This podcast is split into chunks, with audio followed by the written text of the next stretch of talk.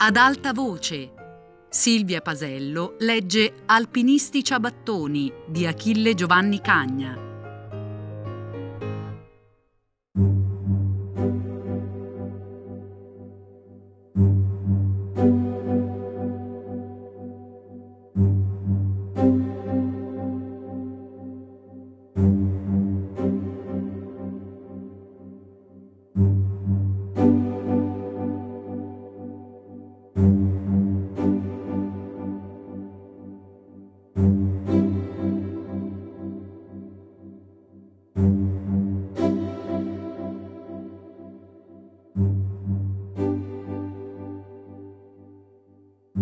Si svegliarono dopo le tre. Non pioveva più e Martina pareva alquanto sollevata dal suo tormento. Uscirono. La strada era tutta un pantano. Attraversarono il paese e andarono sul ponte della Negoglia a guardare il lago. Non era bello. Le acque, agitate dalla risacca, sobbollivano a creste, a spruzzaglie, in uno squasso disordinato. Le onde sbattute correvano a squagliarsi in ciacche e spumeggiature sulla riva. Le montagne circostanti, livide, turchinicce, il cielo sporco di rifrazioni e colori di tempesta, schiaffati giù a pennellate da scenografo. Batuffoli di nuvoloni gravidi di pioggia si rincorrevano soffiati dal vento. La spianata, tutta fanghiglie e guazzi, rispecchiava il cielo e le case, come una veduta di Canal Grande. Le barche dell'approdo, nere, viscide e piene d'acqua, ballonzolavano scompigliate. Ricominciava a soffiare una sizzolina che gelava il fiato e i Gibella ripararono nel caffè sotto il portico. I villeggianti erano tutti lì a sbadigliare la crepaggine che li ammazzava. Gaudenzio, entrando nel caffè, passò proprio sui piedi dell'elegante Rulloni, che era seduto presso la porta in compagnia dell'ormai suo inseparabile Giuseppino. Gaudenzio, da persona ben nata, tentò ancora una volta di salutare il suo compagno di viaggio, ma decisamente il signor Rolloni non voleva saperne di lui e il droghiere questa volta perdette la staffa e ringhiò passando. Eh, va in malora, lavativ d'un lavativ. Gli sposini segezzi, che erano lì addossati presso un tavolino, furono assai più gentili e come videro i Gibella fecero un sorrisetto di riconoscimento. Gaudenzio ordinò due caffè. Intanto prese informazioni sul modo più spiccio per portarsi a Intra l'indomani. Bisognava adattarsi a noleggiare una vettura perché l'orario della diligenza era molto incomodo. Stettero là rannicchiati per oltre un'ora, rovistando i giornali, noiati a morte. Poi uscirono per vedere la partenza del battello.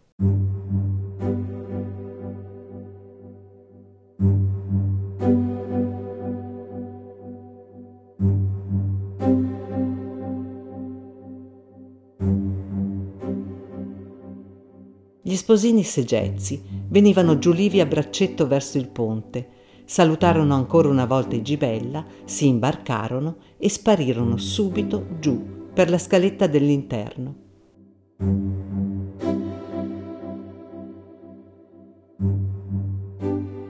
Che bella cosa, pensava Gaudenzio, che bella cosa potersi ritirare là sotto, andar dritto fino a Gozzano e di là a San Nazzaro, subito per ferrovia. Ah, decisamente i viaggi sono inventati per far sembrare più buona la tranquillità della nostra casa. Erano quasi le sei, l'ora del pranzo. Gaudenzio aveva buone disposizioni di appetito, Martina tutt'altro. Il suo dente ricominciava a tribolarla. Si incamminarono all'albergo schivando i guazzetti e stringendosi nei panni contro il vento che gli soffiava sulla faccia. Le vecchie case di Omegna gocciolavano di umidore. I negozi, non ancora illuminati, parevano bocche di spelonche cieche. I salami e i prosciutti, esposti sulla bottega del pizzicagnolo, col taglio fresco della carne, gemevano un'atroce stonatura di roseo sanguinante nell'aria bigia e fredda.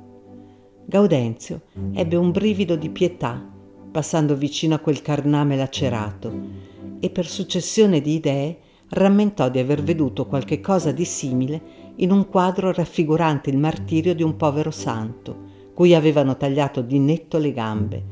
E stava là, poveretto, rassegnato, coi monconi rotondi delle cosce grondanti di sangue e di lacerti. Brr, che orrore! Nell'albergo una ressa di avventori che si rubavano i posti, gente sopra e sotto, in tutte le sale e in tutti i bugigattoli. Un tepore nutritivo, saturo di fritto e di padella unta, circolava in tutti gli ambienti. Le tavole strette e lunghe, con le tovaglie chiazzate di macchie policrome, erano ingombre di piatti, di bottiglie, di alzate con frutta e dolci, e di cataste di tondi smessi, rabescati di leccature e di sughi. Abbasso, nelle sale buie del pianterreno, si pigiava la clientela più alla mano, poco pretenziosa, e lì bisognava adattarsi nelle tavole strette, gomito a gomito con due sconosciuti ai fianchi e un altro più sconosciuto in faccia, così dappresso da barattarsi il fiato. Sotto le tavole Gesù Maria, un aggrovigliamento, un ripieno di gambe e di scarpacce che non ci stava più una paglia. E via uno che aveva finito, altri dieci che aspettavano in coda, ustolando i posti vacanti un chiasso di discorsi, di chiamate, di sghignazzate, una fumiggine grassa che avvolgeva ogni cosa, un via vai affaccendato, scomposto, di gente di servizio che dava in tavola e portava via montagne di rosicchi maciullati. Le finestre alte, claustrali, chiazzavano di chiarore scialbo le teste dei tavolanti, teste di ogni genere, incappellate, tipi e figure da ripieno, che parevano schizzate con tratti vigorosi da un disegnatore audace e fantasioso. Barbette e barbacce incolte, ballonzolanti in su e in giù e di traverso, secondo i movimenti delle ganasce. Bocche nere che sempre inghiottivano, baffi unti di sugo che si tuffavano risciacquandosi nei bicchieri, occhi desiosi, pascolanti a tutta presa sulle nuove portate, e da ogni parte brancicamenti, incrociarsi di mani che brandivano bottiglie e colmavano bicchieri. Martina, affacciandosi alle sale del pianterreno, si sentì ributtare dal tanfo di chiuso e dalle occhiate sfacciate dei mangiatori attruppati. Andem de sura, disse Gaudenzio.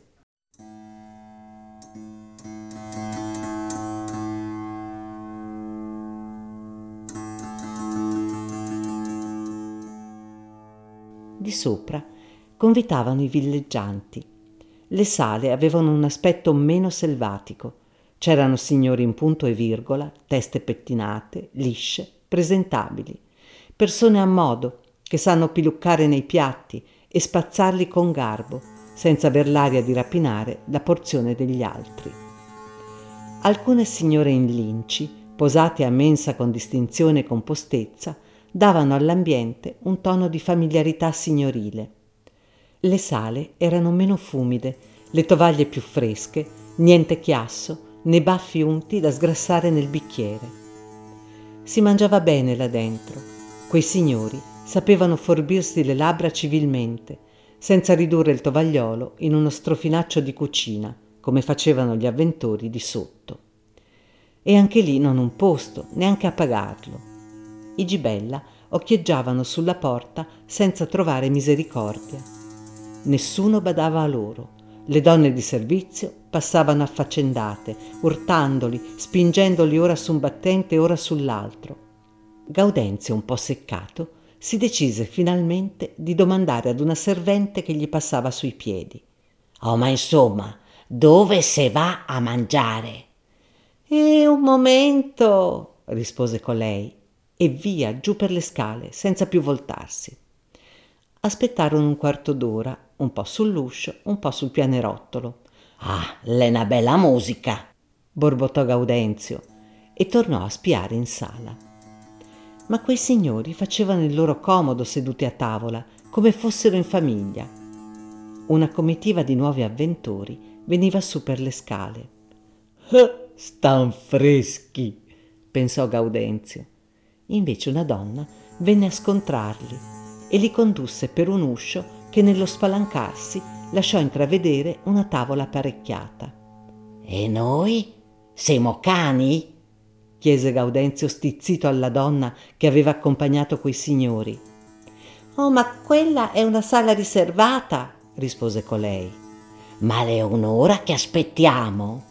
Oh, pazienza, a momenti saranno serviti. Gaudenzio voleva ripicchiare, ma l'altra era già in fondo alla scala. Martina, sempre sul pianerottolo, stava a sentirsi il suo mal di denti. Finalmente in sala alcuni cominciavano a muoversi da tavola e Gaudenzio, che era lì in agguato, si precipitò sui primi posti vacanti. Furono serviti quasi subito, sulla mensa ancora sparpagliata dalle briciole degli altri. Gaudenzio aveva fame e trovò eccellente l'antipasto.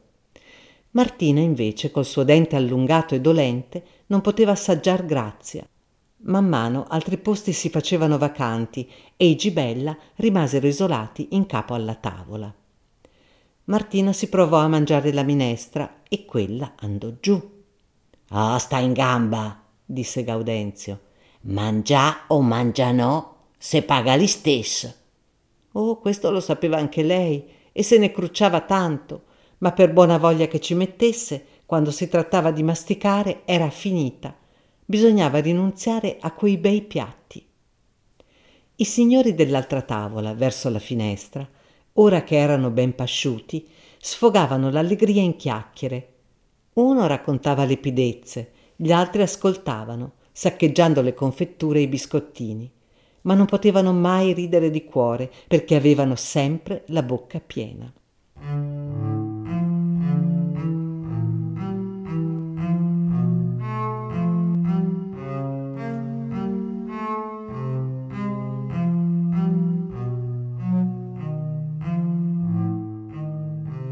Una donnona grassa sbucò sulla porta, otturandola quasi con la sua voluminosa persona, e dietro lei fece capolino un giovane alto e secco che aveva una faccia da galletto irrequieto.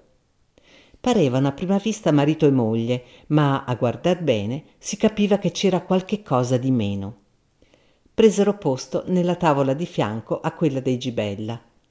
La grossa signora, commossa da prima donna, salutò le madame e i signori dell'altra tavola, squassò le vesti e sedette, facendo gemere quella povera seggiola sotto il peso muto dei suoi fianconi massicci. Intanto si levò i guanti e si tirò giù il giubbetto, sotto cui ponzavano rigogliose le protuberanze del seno.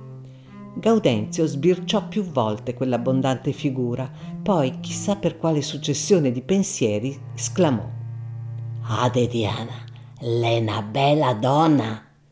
e tracannò subito una sorsata di vino, come per annegare un ghiribizzo molesto. Decisamente quel buon pranzetto gli dava vitalità. Sor Gaudenzio aspettava con l'animo in letizia l'ultima portata del dolce.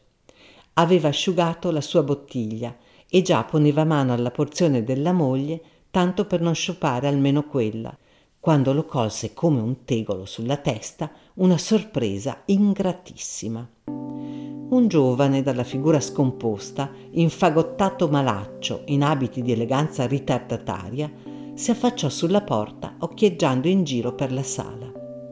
Testa lunga, occhi scimmieschi, ravvicinati, piccini, dardeggianti di bessaggine, orecchie che sgocciolavano giù sotto la gola, un naso che pareva d'imprestito, messo giù a casaccio tanto per averne uno. Fermò gli occhietti sulla grossa signora con un risolino beffardo e stette lì un momento come imbambolato. Gaudenzio ebbe un brisciamento di terrore, riconoscendo in colui il signor Giacomo Noretti, l'impiegato della prefettura, ubriacone per disperazione d'amore in un baleno gli lampeggiò nella memoria la scenaccia di Orta e quella cantafera dei suoi amori che aveva messo lui e la sua Martina in fuga disperata. chinò la faccia sul piatto, sperando di non essere riconosciuto. Ma l'altro, appena lo vide, gli fu sopra come un falco, gridando Oh, caro signore, finalmente ecco che ci ritroviamo. Riverisco, madama, come sta? E così, così si sono divertiti. Oh, ma bravi! Pranzeremo insieme e ballonzolando, strisciando le suole con malandra disinvoltura, strinse per forza la mano al droghiere, fece una piramidale scappellata a Martina come se riverisse una principessa e rimovendo le sedie e facendo un baccano di casa del diavolo, prese posto a tavola al fianco del signor Gaudenzio, che lo avrebbe mandato tanto volentieri sulla forca. Tutti si erano voltati a quella chiassata, ma il signor Noretti pareva in casa sua e cominciò senz'altro a ciaramellare ad alta voce, con una disinvoltura che tirava gli schiaffi. Che la propri commisto, luder! Pensava Gaudenzio guardando a schiancio quel mezzo matto che si scalmanava a narrargli cose dell'altro mondo. Ma il signor Noretti filava dritto, senza un pensiero al mondo, vociando, gesticolando e volgendo tratto a tratto occhiate a squarciasacco verso la grossa signora dell'altra tavola. Nei suoi discorsi intercalava certi sottintesi che parevano diretti altrove. Sembrava ubriaco più che mai e puzzava d'acquavite. Metteva manciate di sale sul lesso e, senza accorgersene, aveva vuotato tutto il vasetto della senapa Gaudenzio puntava il gomito per tenersi quanto più poteva alla larga e masticava l'insalata senza neanche sentirne il gusto, tanto era incollerito. Il signor Noretti intanto gli aveva sussurrato in un orecchio. Eccola, è lei. Ma chi? chiese Gaudenzio voltandosi corrucciato e stufo. E l'altro più piano gli mormorò. Quella signora grassa è lei, la mia rovina. Ah, pensò Gaudenzio, voltandogli le spalle. Manoretti lo aggrappò per la schiena e gli tubò ancora all'orecchio. E quell'altro è il suo ganzo. Ah, che stia savi una volta! grugnì il droghiere ributtandolo sulla sedia. Ma colui non si diede per inteso e continuò le sue chiacchiere. La tavoleggiante portò a Gibella un bel piatto di crema gialla, spumante, ma Gaudenzio aveva perso la bussola. Quel fanfarone gli gravitava sullo stomaco, avvelenandogli la consolazione di quel buon pranzetto così bene cominciato. E così, saltò a dire Noretti rivolgendosi a Martina, e così lei, signora, se la spassa onestamente in compagnia di suo marito. Brava! Così fanno le donne da bene. E poi, più forte, con intenzioni dedicatorie, ah, ne conosco delle altre, sì, delle altre, che vanno per il mondo a godersela con un marito provvisorio. E dopo questa frecciata tracannò una bicchierata in un sorso. Già due volte il compagno della grossa signora aveva voltato il suo ciuffo di galletto verso quel begolone dando segni di non potersi contenere, ma la signora lo tenne in sesto con occhiate supplichevoli. Nelle altre tavole erano cessati i discorsi, tutti stavano a sentire. Noretti, dopo la bevuta, ricominciò con lo scilinguagnolo impacciato. Brava lei, brava signora. Lei è una donna come si deve.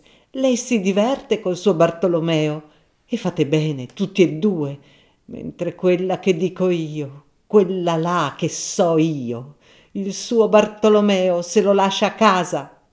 E fendendo l'aria con un gesto disordinato, urtò con la mano un bicchiere colmo di vino, rovesciandolo nella crema di Gaudenzio. A quel tiro il droghiere ebbe una vertigine e fu lì lì per slanciarsi sul disgraziato e picchiargli un ceffone. Ma per fatalità gli accadde il contrario. Prima di lui, il giovinotto dell'altra tavola aveva dato un balzo dalla sua seggiola, precipitandosi invelenito sopra il Noretti e agguantandolo per il bavero gli ruggì sulla faccia. Che vuoi dire tu, imbecille? È con me che tu vuoi attaccarla? Il Noretti, ribellandosi a quella stretta, cercò di acciuffare l'aggressore nella cresta, ma l'altro, furibondo, alzò la mano e giù un poderoso schiaffone. Il Noretti ebbe occhio ancora da scansare il colpo abbassandosi e il povero Sor Gaudenzio, che era lì a due dita, si pigliò in piena faccia il manrovescio. Cacciò un urlo e su anch'egli nella mischia, ad abbarruffarsi con quei due che si erano presi per la gola. Martina, la grassa signora e tutti gli astanti si intromisero vociando e brancicando per separare i contendenti. Noretti era ruzzolato in terra e l'altro sopra lo tempestava di pugni. E Gaudenzio disperato, furibondo, li batteva tutti e due all'orba. Vennero separati con non poca fatica. Una fitta di curiosi si pigiava sulla porta. Il signor Noretti, tutto pesto e sporco, fu accompagnato fuori perché un po' per la sbornia, un po' per l'emozione, boccheggiava parendo che volesse rimettere il pranzo andatogli di traverso. L'altro giovinotto si rimise a tavola ricomponendosi in silenzio.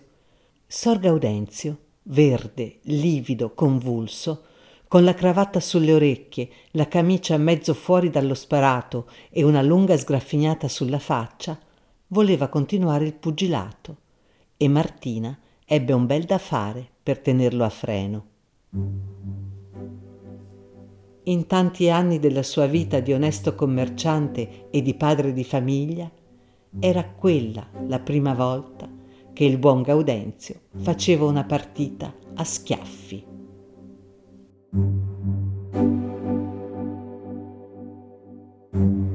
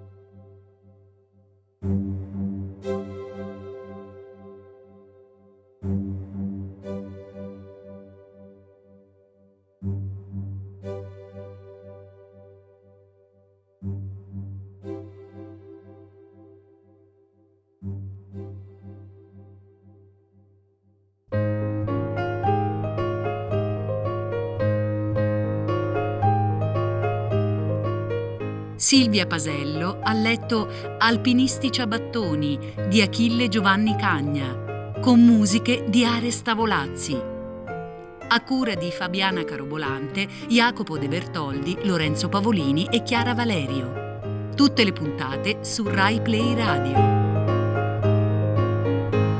Ad alta voce è un programma Rai Radio 3.